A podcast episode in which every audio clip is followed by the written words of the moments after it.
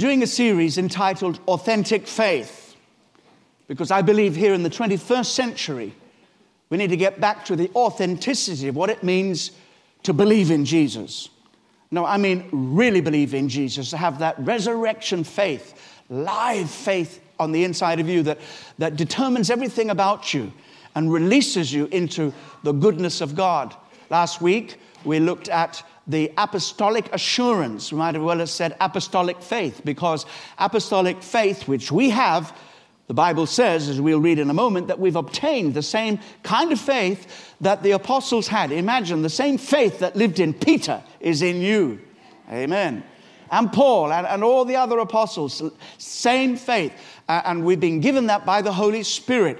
And that means that we can be sure being a believer in Christ today is not a hope so, suppose so, maybe so kind of a person. It's a person who knows, who deeply knows Christ, and who is engaged, really connected with the spiritual realm in Christ and is being shaped and formed to become like Him.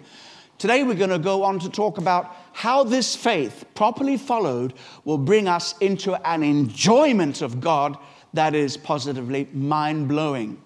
So let's read. I'm going to read the first four verses from 2 Peter chapter 1.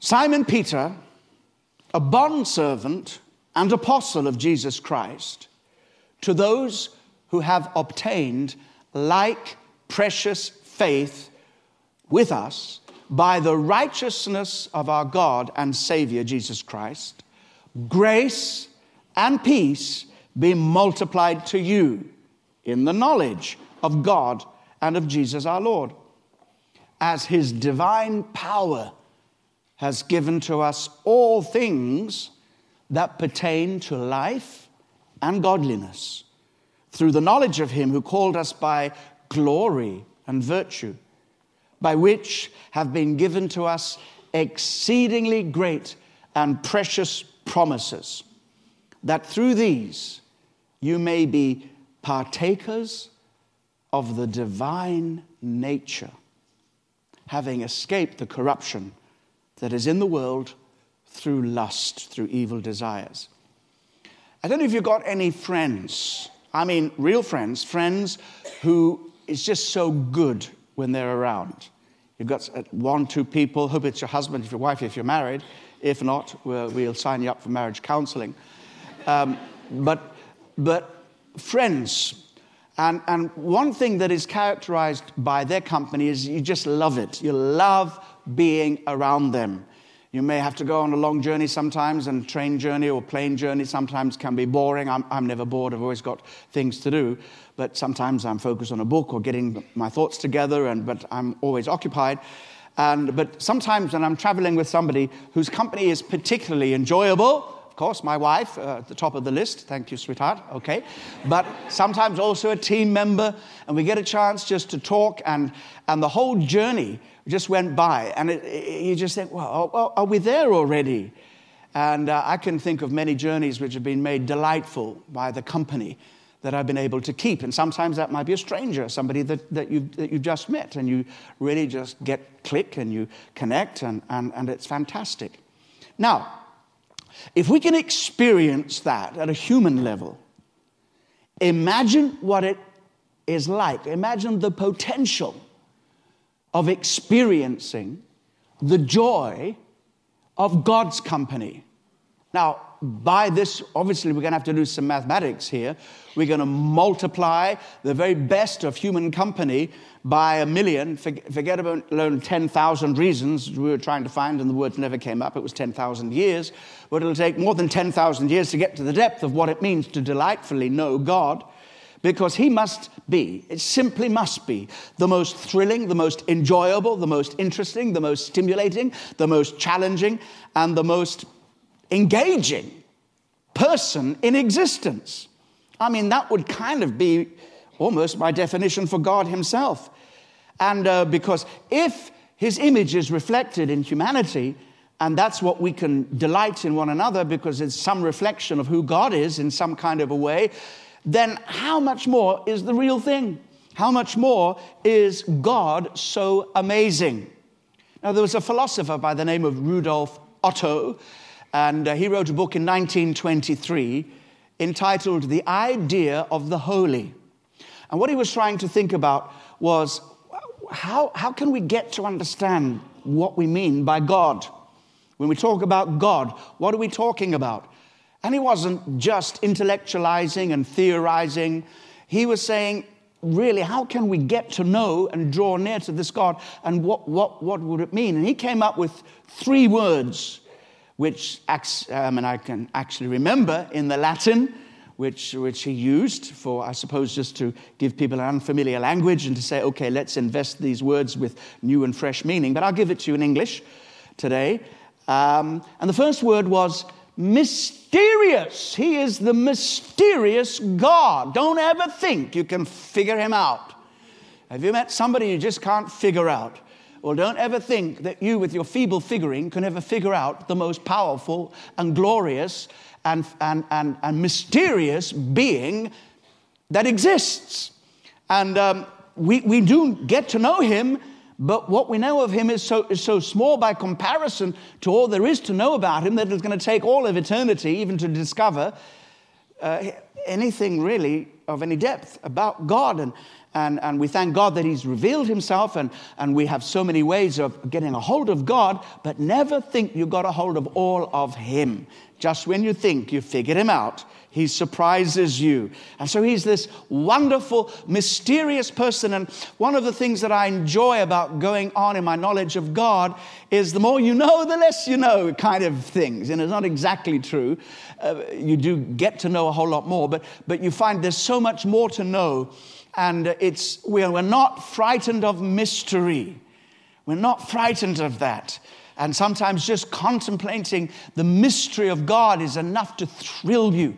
And just imagine what it might be like when we're able to see Jesus face to face in, in the glorious future and explore all the more. The second word he used was the word tremendous. Tremendous. And uh, he was investing it with a kind of awesome kind of meaning that this, is, this will cause you to, to tremble uh, and, and the, a kind of holy fear of being in the awesome presence of uncreated, holy God who is light and in whom there is no darkness at all, who is love and whom there is no shadow of anything that would detract from absolute, infinite perfection. And, and that causes a sense of awe, which I believe we got to restore. The Holy Spirit's the Holy Spirit. And doesn't mean to say we have to be bowed down by some kind of sense of fear of God's judgment and, and so forth, because the blood of Jesus has dealt with that. But there is a holy awe, a holy uh, fear. He is God Almighty, not God Almighty, uh, as uh, one, one uh, Bible scholar recently uh, tried, to, tried to explain. So he's tremendous, but also he is fascinating. This mysterious, tremendous God is fascinating. Because when you think about his tremendous nature, his infinite holiness, there's something about you that is a bit scared and kind of kind of wants to pull away a little bit.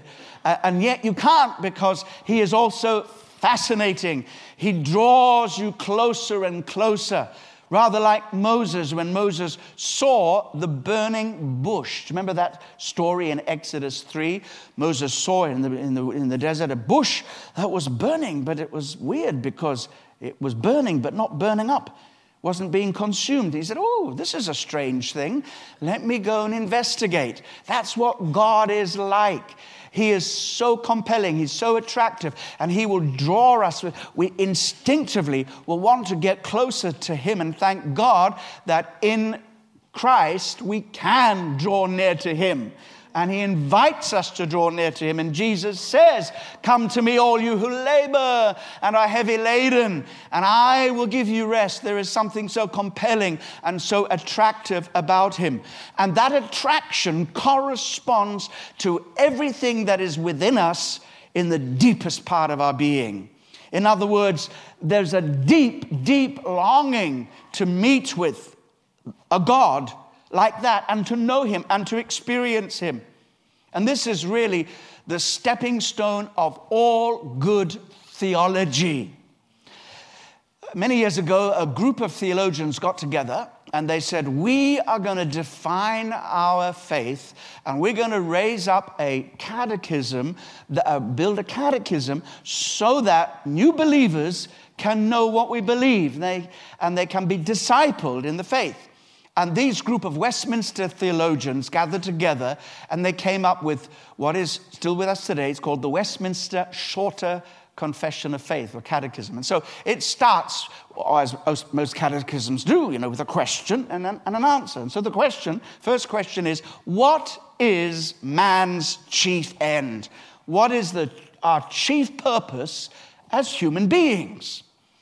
And the answer that they taught us to say was this Man's chief end is to know God and enjoy Him forever. Now, that sounds like a very appealing invitation. And this is really what Peter is talking about. If you notice, three times in the passage I read, knowing Jesus is mentioned. So, knowing God, fully knowing Him, drawing close to Him, getting to know Him personally and intimately is the, the, really at the heart of our faith. And our faith gives us access to that. The like precious faith that we have obtained is that we might know Him. And as we grow in faith, so we grow in wisdom and revelation. Uh, and the spirit of wisdom revelation enlightens our hearts and understanding and attracts us closer and closer to Him. That's how faith works. We want to know him and experience him. And that's why Peter says it's not just about coming to Jesus and saying, Yes, I believe. You've got to grow in grace. So he says, Grace and peace be multiplied to you. And he doesn't give any limit to it. Even Jesus, when he teaches in the parable of the sower, gives certain proportions which are not meant to limit us, because it's amazing the percentages he talks about, but he says the fruit that you can bear, some tenfold, some twentyfold, some four, and some hundredfold. In other words, there is this amazing capacity of our faith to grow and, and multiply and, and reproduce, as it were, all the fruits of faith in our experience. And at the heart of that is knowing God and enjoying God. And, and then he comes to this statement. I want to spend a bit of time on this today. It's an extraordinary statement. He says, We have been made partakers of the divine nature. Now, that is a most extraordinary verse. And if we were hearing that verse for the first time today, thank God we've got a whole context because we don't get carried away saying, yes, yes, we are the Shirley MacLaine generation. And we get up every morning, go to the beach, and scream out to the heavens, I am God, I am God, I am God. No, we don't become God, but we share, we participate in some amazing way in the very nature and character of God. And this is the born again experience. I was speaking yesterday to RT. We went, Amanda and I went to pick RT Kendall up from the airport. He's ministering in Britain for a, a week, and then uh, the whole family's coming at the end of the month, and they'll be with us for six months. So we had a chance to catch up. And the conversation turned to the fact that we are noticing that very few preachers are emphasizing and focusing on the born again experience. There's a technical term for this regeneration. Now, it's not a theological term, actually, it's much more current. We can talk about a, a regeneration of a borough. And many local councils and local authorities are trying to regenerate their borough. Uh, what that really means is to inject fresh life into it. So it speaks about fresh life and, and restoration. And God has regenerated us because we were so far away from Him that he said, I, the, the, the, the image that I have given you, the, my image, which I've given you by creation, has been so spoiled, so marred, so broken down, it's so derelict that you need regeneration. But unlike the regeneration of our environment, It's a, it's a completely new nature. God doesn't say, oh, look, okay, I can repair this and we can build something new there and we can uh, restore this building. No, no, no. He says, get rid of it all. The old nature has to go. There's just no hope for that. I am going to do a new thing. I'm going to make you a new creation. I'm going to put my new life in you. This is what we're talking about today. In other words, we have God's seed living in us so that we receive new life. And, uh, you know, in the new year, some of you said, I'm going to turn over a new leaf. Forget the new leaves, forget that. Go for a new life, friends. Not a new leaf, a new life. Not even a new lease on life, a new life. And that's what it means to be a Christian. And this is all about Jesus living in us by faith. And so, what does it mean when he says we are created or, or recreated in, in, his image and, and we are made participators of the divine, uh, uh in the divine nature. He speaks here about power. This is something powerful, it's supernatural. That's why it says his divine power is at work in us. And it's at work in us through the promises the promises of God, all the thousand promises that God has made in the Bible. And he says, All of these are yours, and the power is operating in you. And because of that, you can be sure about two things. You have everything you need through the power of God for the whole of your life. It's amazing. The offering talk today was taken from Elijah. And so there was nothing. The woman, that's all she had, just a little bit of uh, stuff left. And, but God provided because, you know, there's no such thing as having nothing. When you have God, God can make your nothing something. And this is supernatural living. So he says, These things have given us everything we need pertaining to life. And I'm happy to see that as the whole of life. God hasn't just forgotten that we've got bodies. I'm here to bless your soul. Uh, forget your body and forget every other physical need you have. If you were holy enough, you wouldn't need food. That's not what God's about. He, he provides for us richly, and, and, and that's great. But then he doesn't just leave it there, he says, life and godliness. And really, this is the real focus of the promise of God. Of course, the promises are there to meet our physical needs. Yes, that's true. But even more than that, the promises are there so that we, by faith, can act on them and express our new godly nature. So we might become like Jesus. And so, this knowledge that he promises us, by which we can grow and, and become like Jesus, is at the heart of the gospel. This is the new covenant promise in the old covenant, the people of God were gathered together. They belonged to God. They, they were, he took care of them.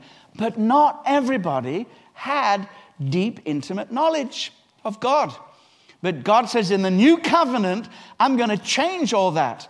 In the new covenant, everyone shall know me, from the least of them to the greatest of them. Jeremiah 31 and 34. And it's quoted in Hebrews uh, 8, verse 11. God says, You will all know me, from the least of you to the greatest. There's no elitism here.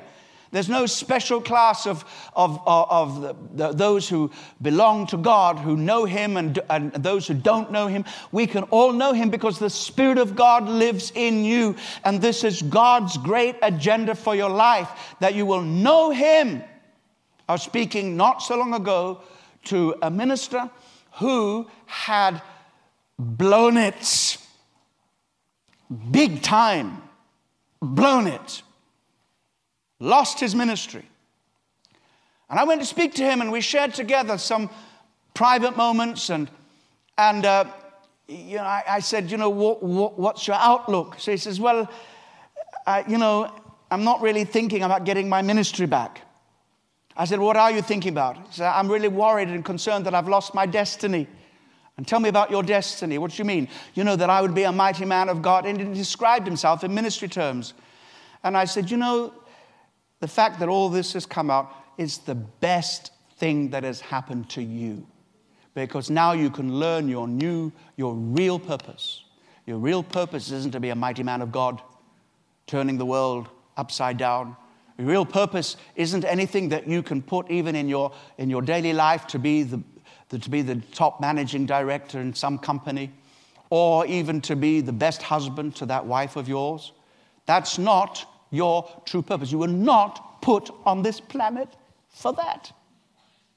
Doesn't mean to say those things are wrong by no means, but you're not, that's not your purpose.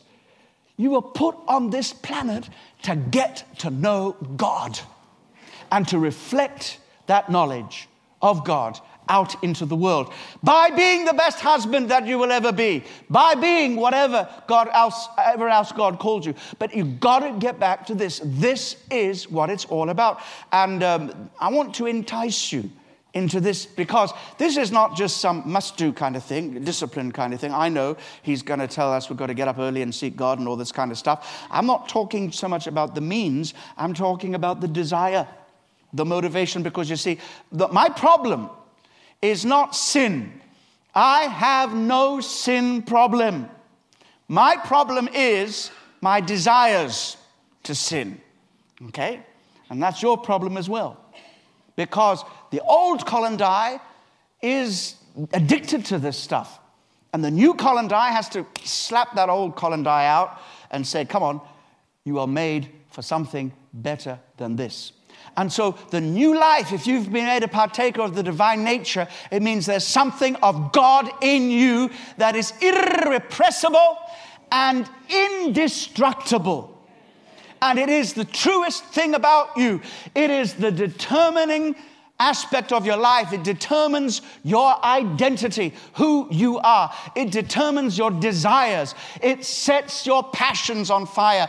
The passions not for the things of this world, but for the things of God and His kingdom.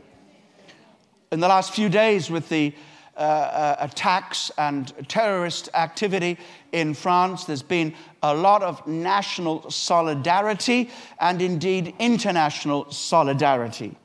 And it came out this way Charlie Hebdo, this weekly uh, magazine, satirical magazine, as you know, uh, the uh, people who were working there were attacked and many of them were killed.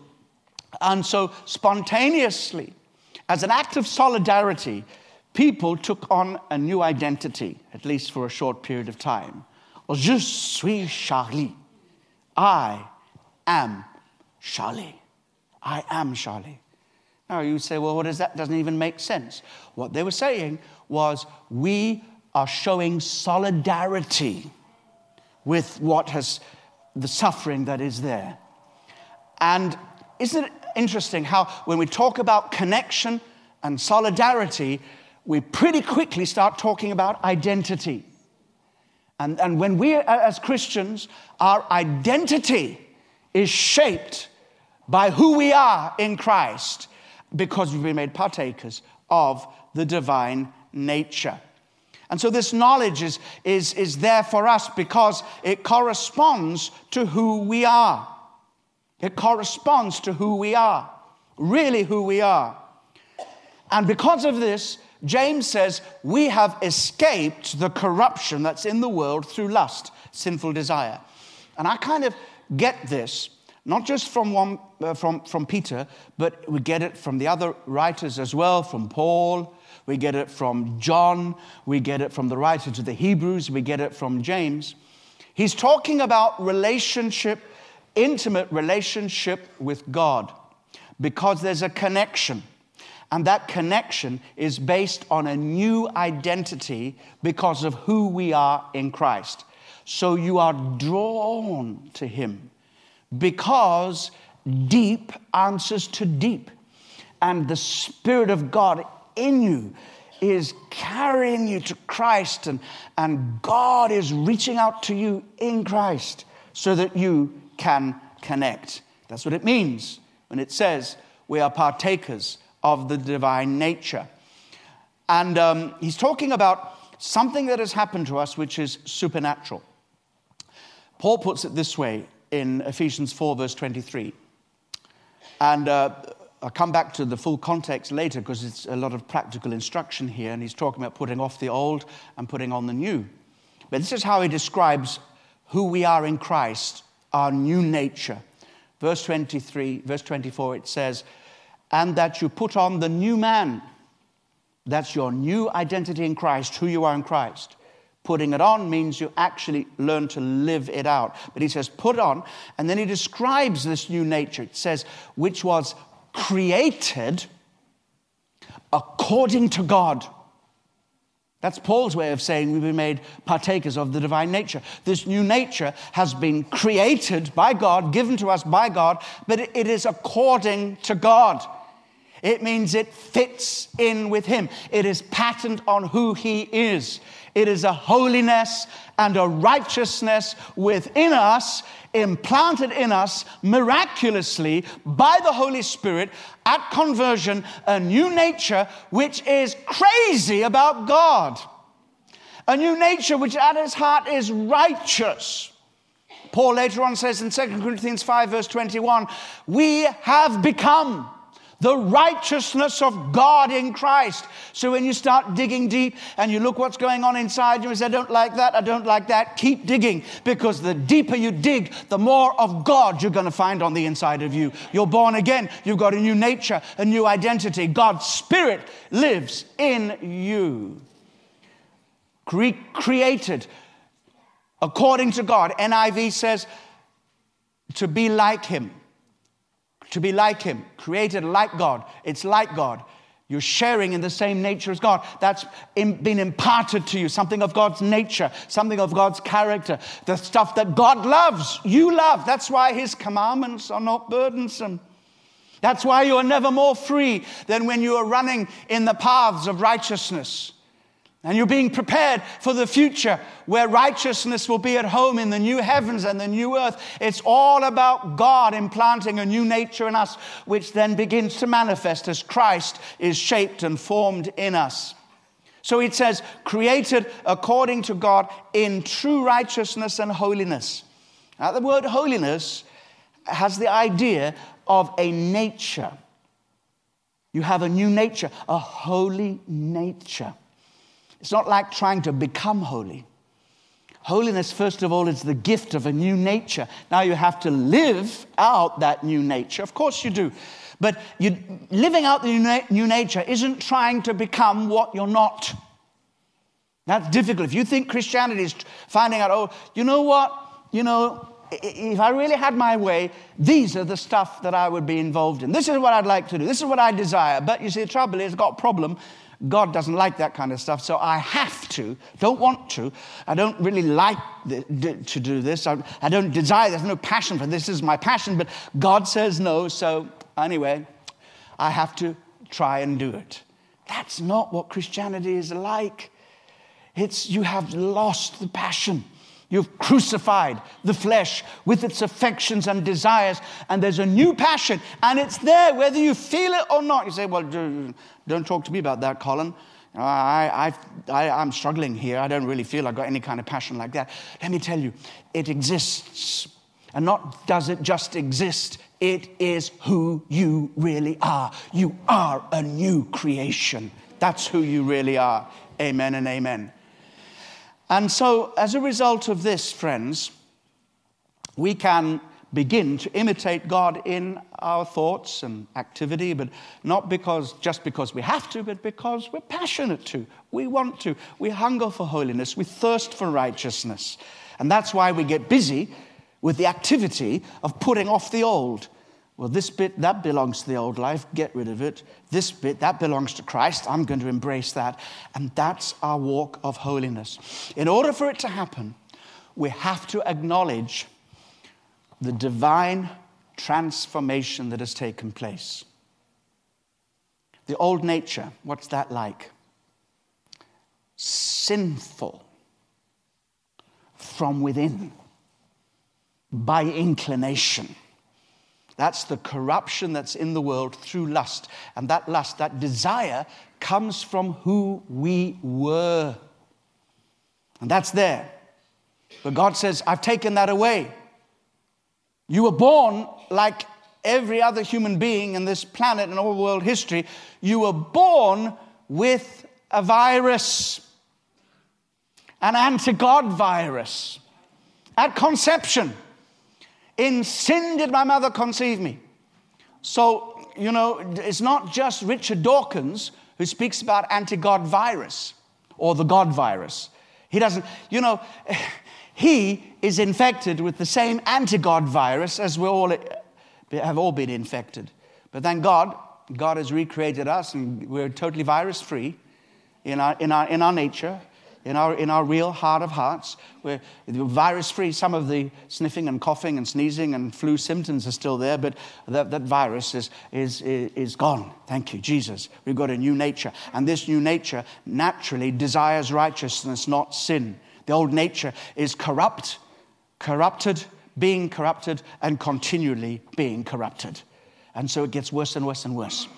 And you can put on a nice moral front. You can have everything you want in this world. You can look like somebody that is so holy that you're embarrassing to know.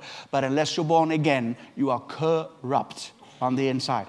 And you will discover that nothing else will satisfy you until that corruption is removed and the new nature is implanted a nature that is so passionate for Jesus that it will drive out every lesser passion. And that is the only way for any kind of real, true satisfaction. That old nature is gone, the new nature has come, which means now that we are naturally inclined towards holiness. That's our real nature. To love God, to do the things of God. Well, that, well, it's naturally supernatural. So we have a supernatural, supernaturally natural inclination. It's supernatural because this has come from God. Okay? But we really are changed. We really are different. We desire God.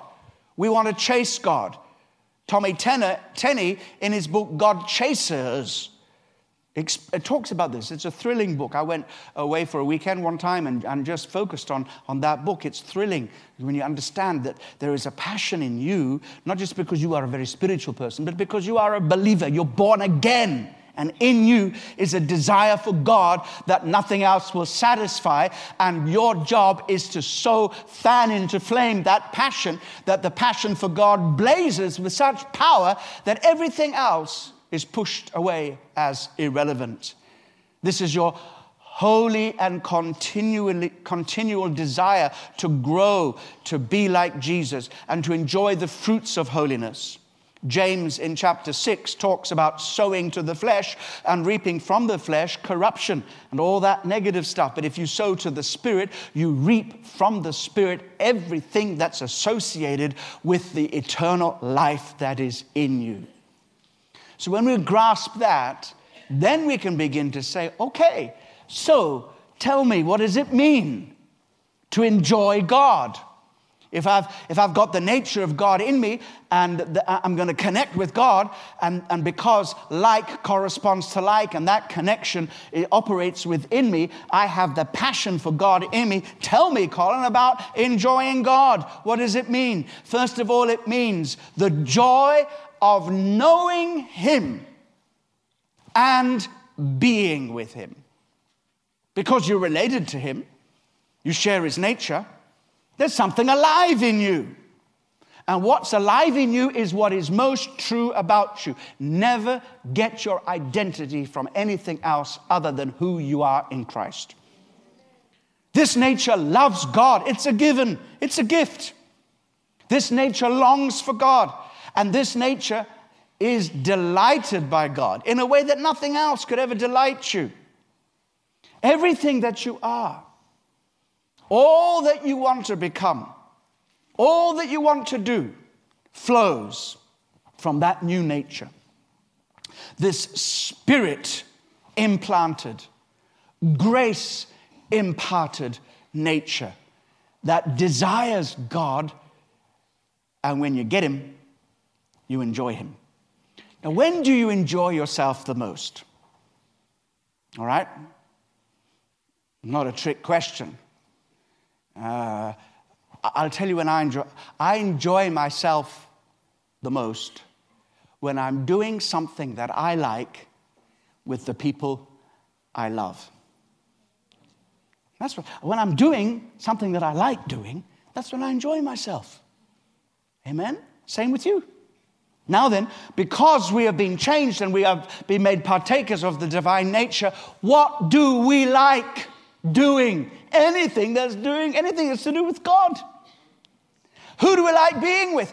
Anything, anybody that has anything to do with God, including those who have not yet discovered that the true reason for living is God Himself. Because even in those people, there's this thing working by the Holy Spirit saying, you know, what are you, what are you spending all your money on stuff that can't satisfy you? You're pursuing the wrong stuff. You know, God can awaken in you a desire for Him by which you will seek Him and find Him and come to know Him. And so we enjoy everything that's to do with God, and it, it becomes delightful not just as a, a drudgery or a discipline or some kind of religious activity, because that nature is implanted in us and we desire what God desires. And when we get it and go in that direction, we are thrilled and satisfied because He is our beginning and He is our end.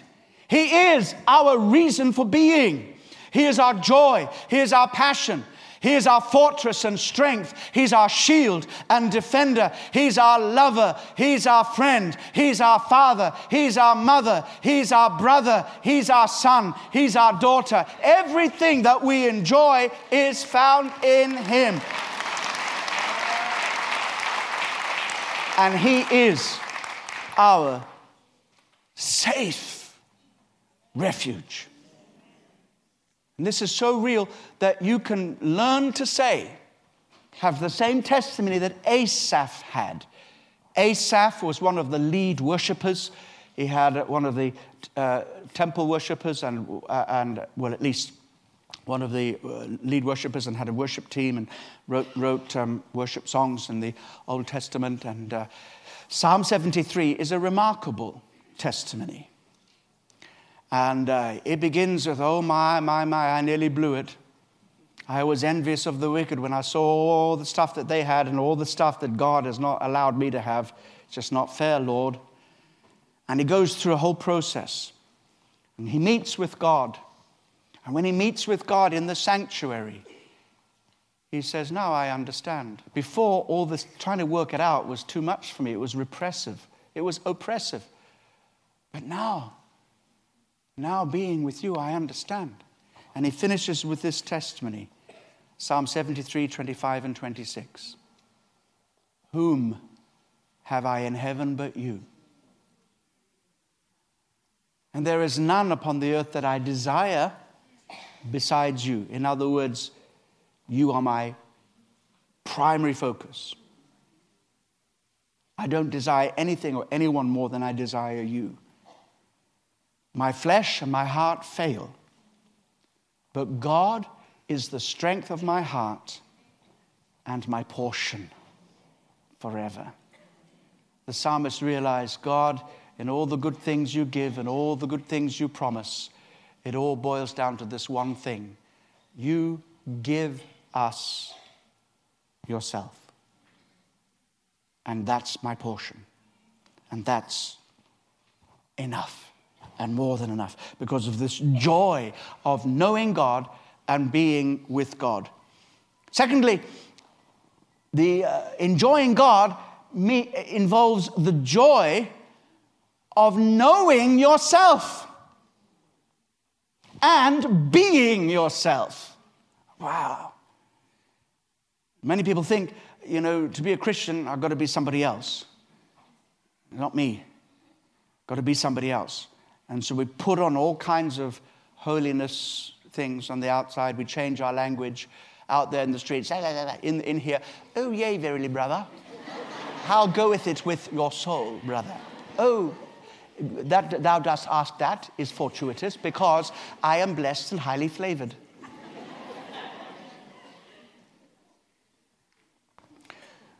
But when, when, when, you, when you know God and are known by God, you, you really get to know yourself. But you get to know your true self.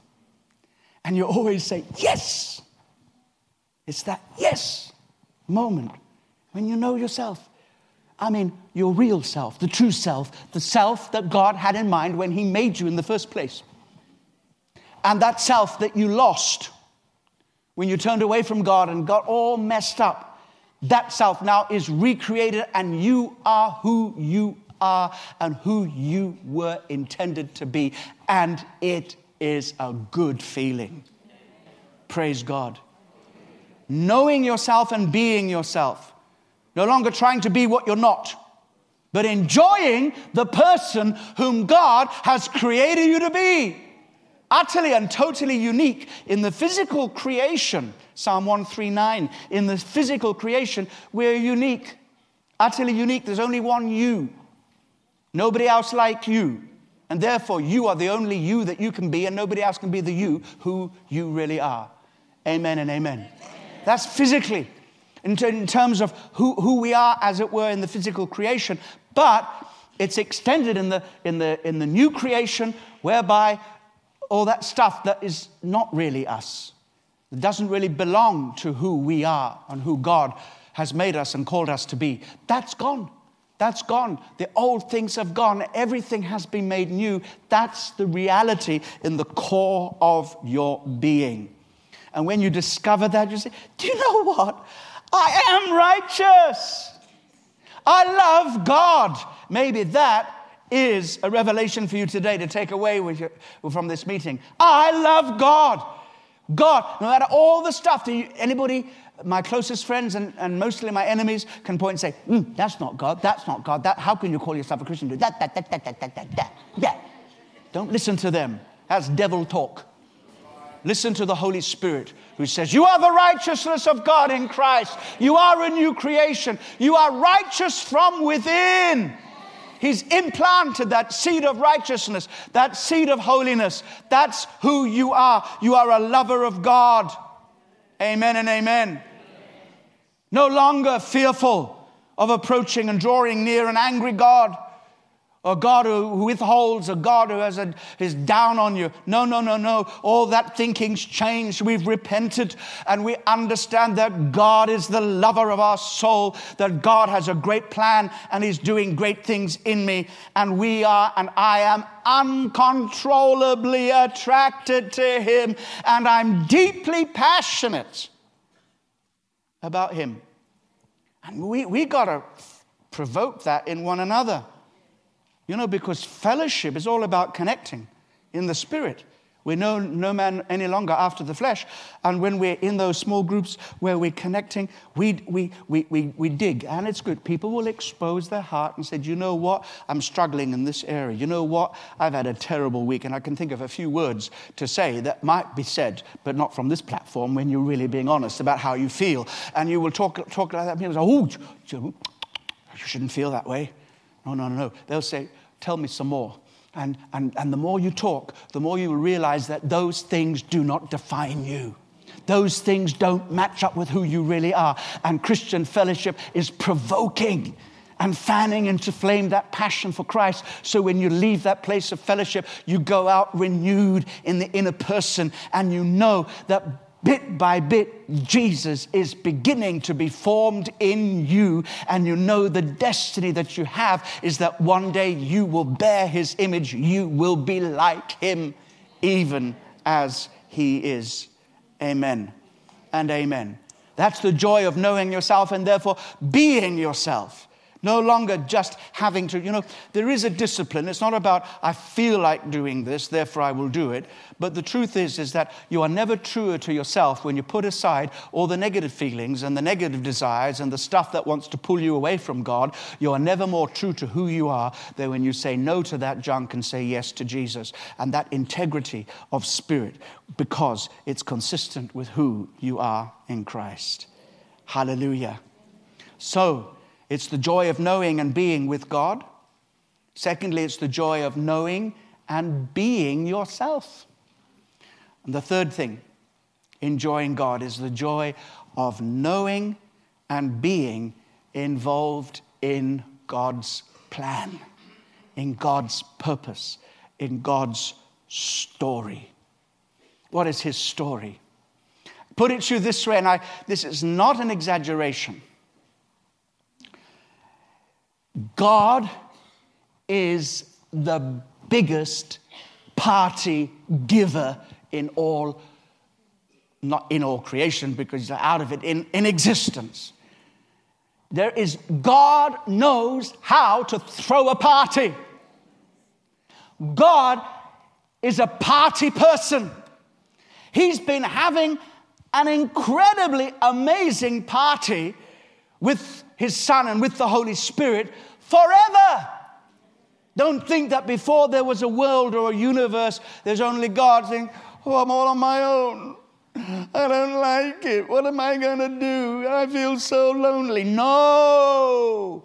He was throwing a party. In fact, Father, Son, and Holy Spirit are forever in holy communion, in happiness, in joy, other centeredness, giving, receiving, glorifying, blessing, experiencing life, participating in life. It, they are the life of the party. They are the party. And it was as if one day, and there's no such thing as a day because the world wasn't created, but what other language can I use? There was a moment in eternity where God said, Whoa, isn't this fun? And the Son said, Yay. And the Spirit said, Yay, yay. And, and then, then the Father said, Oh, wouldn't it be great if we could invite some other people to this party? Yeah, fantastic. So they celebrate. And then, oh, hmm, there isn't anybody else. There are no others to invite. I know. Let's make them. So God creates the whole universe, and in a tiny, obscure part of the universe is a little planet called Earth. And God says, That's the one. And on that planet, He inhabits it with people with a purpose to be in fellowship and communion with Him. And of course, you know, like every good story, it, it goes bad, you know, because it's, it's, so something happened. And what it was was humanity said, No way, we're going to have our own party and without you. Party, good idea, but that's it, not without you. We'll, we'll have our own party. And God says, okay, I'm going to fix that. I'm not going to reject you. That party invitation still stands. And so, while that is a, a kind of amusing, don't think it's frivolous because there is deep theology involved in that, those kind of statements. And the joy of Father, Son, and Spirit, the blessedness, the sublimeness, the incredible overwhelming fullness of who God is, He wants to share with us. And so He sent Jesus into the world after a whole lot of prep. Whole lot of prep, but at the right, he sent Jesus and established his kingdom and called people together in a community kingdom, a kingdom community, or a, king, a community of the kingdom called the Church of Jesus Christ. And he says, Right, okay, now then, you got your invitation. Now, you, you, got, you got your party dress? You've got your party suit? You've got your party dress? Party suit? No? Okay, I'll give you one. The righteousness of Jesus. Ladies, that's your party dress. Guys, those are, I say party suit because we're in the West. But I, I, I kind of think that my party clothes are not so much of a suit, they're much more like agbada. You know, those Nigerian robes. If I could change nationality in heaven, I'll, I'll, I'll do that. One day I'll come because I get given them and I, they are in my wardrobe. Amanda, you know, they're, they're, they're, still there. I've hidden some. You don't quite know where some of them are because they're, cl- they're cluttering up the place. But walk in those clothes. Oh, it's amazing. So this is our party dress. We've got the invitation, saved by faith. We, we got the party clothing, party dress. Yeah, what is that? The righteousness of Jesus. And now we've got to make sure we're going to enjoy ourselves. So if you go, if you can say, come, come to a party, what party is it? Well, we're going to be playing Scrabble. Um, okay. No, thank you. Uh, we're going to be playing Cluedo or Monopoly, or, or we're going to play party, we're going to go and play squash. And you say, well, do you know what? I think I'll just skip this one. I'll sit at home read my book. But God wants you to enjoy that party, which means saying, I'm going to work in you so that my new nature is going to so manifest in you that when you stand before me, at, about to enter that party, you'll have your invitation, you'll have your party dress, and you will be crazy about the stuff that you're going to experience in heaven. And the good news is, dear friends, the party begins now. We walk in the joy of the Lord now. Amen. How many people believe that? Okay, uh, some of that is so deep, it's yet to, it's yet to, yet to work up. And, and, and, and, oh, there it goes. It's touched your face now. Hallelujah. The glory, the joy of Father, Son, and Spirit. Jesus said, My joy, my glory. Enter the joy of the Lord. This is all God sharing his party. My joy, my glory, being together. That's amazing. Parties when who else is going to be there? That's what excites you. Who's going to be there? You're going to meet some friends and we're going to be together forever in heaven. And he says, right now, get to like it because it's stuck with it in heaven. And that means you have got to change. You have got to change if you're going to have to like me and I've got to change as well. All right. So we have to change so that the joy of fellowship and communion with God's people, we're the same, we're sharing the same nature, we're all part of the family of God, and we're lifted up into the new heavens and the new earth. And God is going to do an amazing way of getting ready that place for the party. You know, over the Christmas and New Year, London was all decorated, decorated out like a party. And, and, and it seems that London was taken over. Oxford Street, lights, there in the embankment, fireworks. God's saying, let's get the universe ready for this party. This universe, everything, everything's gonna, let's make it, let's make it new. Let's get rid of the effects of sin, make a new heavens and a new earth. It's gonna be glorious. It'll just be a party having a look around what God did with the new Mars with the new Saturn, with all the galaxies. Everything is going to be made so amazingly new. And you know what? You're going to be at home there because it's the home of righteousness, that righteousness that God has implanted. And you will be less embarrassed if that righteousness has begun really to show so that you will be like Him. That's the story of God. Oh, somebody's just played with that clock up there because it's telling me some very bad lies right now. Let me wind, wind, wind down. 1 John 3, verse 2. This is our hope. We're being taken in a direction. God's nature belongs to our glorified bodies in heaven, and it will happen. Beloved, now we are the children of God and it has not yet been revealed what we shall be. Basically, look around. You ain't seen nothing yet.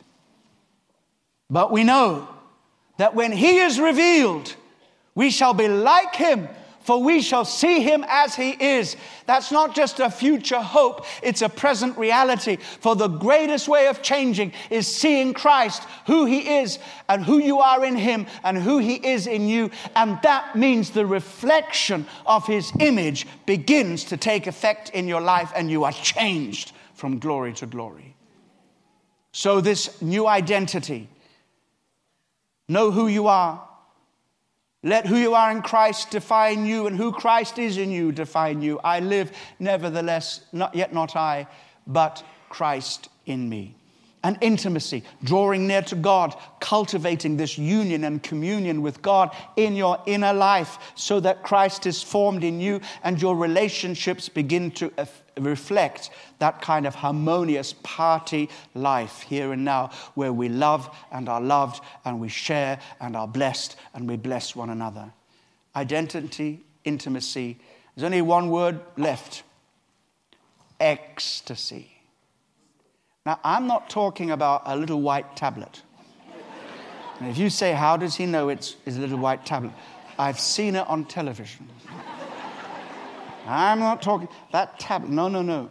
And neither am I talking about some kind of trance like thing where you have some kind of, you know, out of body experience. No. Nothing sinful and nothing weird. This ecstasy is the strongest word in the English language that I know that describes the kind of joy that we have and will be ours because we delight in the Lord.